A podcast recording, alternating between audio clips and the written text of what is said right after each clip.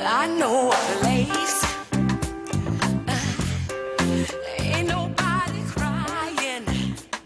myself knows a few places as a senior ma- uh, managing director of LM Capital Group, focusing on emerging market debt. Joins us right now here in our 1130 studios at Bloomberg World headquarters in New York. And uh, Luis, uh, uh, before we start this conversation, can we just talk about how do you define uh, emerging market? What, what is an emerging market? Because I, I, I, with these terms like small cap get thrown around, or mid cap, or emerging market, and everyone has their own uh, version. Well, it's a very good question because there are countries like South Korea and Israel that are still considered part of the emerging markets, though they probably are not. An emerging country is defined mostly by the income per capita, but it's more in a title that's given to countries that are less developed in terms of where they are in their financial and social markets. So you take the big countries in Europe, you take the US, Canada, all of those countries have a standard of living higher than what's defined as part of the emerging markets. So that's probably the best definition you're going to find. Do we still consider China emerging market?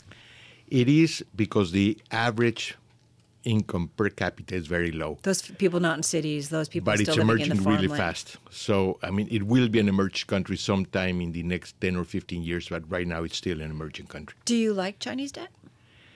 You don't believe their numbers. You know, you look at their financial statements and they say that any similarity with reality is pure coincidence. So you are not really sure of what you're looking at. So you have to understand where are they generating the funds to pay you back.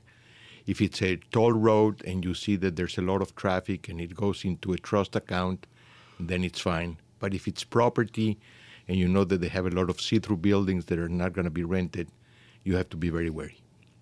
So, um, as we look across the, the, the, universe of emerging debt, is, is there one sort of big trend that we see happening? As Carol mentioned earlier uh, before we walked in, that emerging uh, uh, economic equities Mm-hmm. are doing quite well. Debt is also doing really well. Last month, for example, the ag in the U.S. was down almost half a point, and the CEMBI was up half a point. So when in one month you have a difference of one full point, it's huge.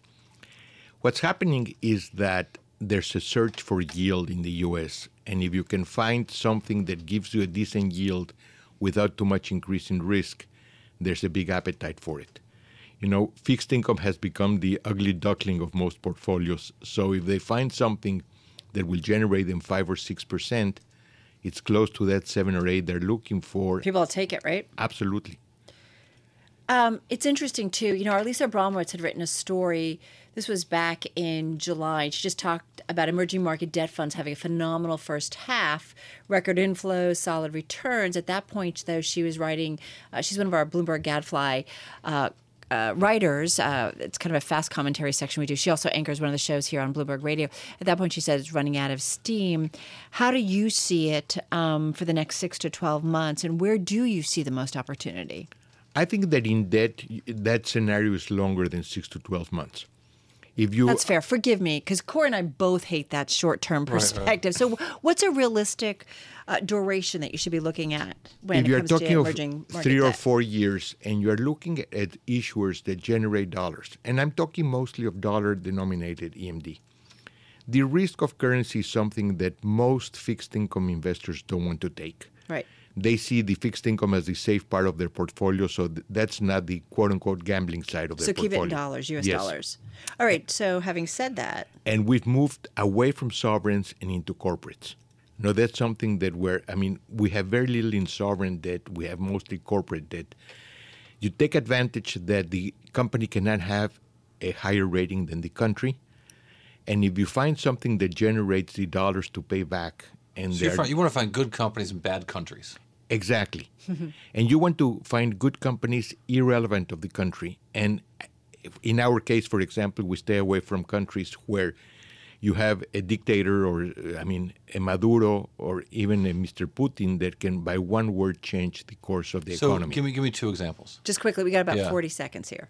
First one, Embraer, the Brazilian airline uh, manufacturer of airplanes, 90% sold in, in dollars, and they're paying almost 6% on 10 year paper. Bimbo, the Mexican bread company, m- uh, generates over 50% of their sales in hard currency, and they could cover their debt with what they have in the bank. Those are two good ones. Good math, right? Basic math. Invest in bimbos. I don't know about that. no, no, no. That's not what I was saying. Oh, that, sorry, he lost Eli. He had the um, fascinating. Will you come back again? Whenever you invite me. All right, we would love it.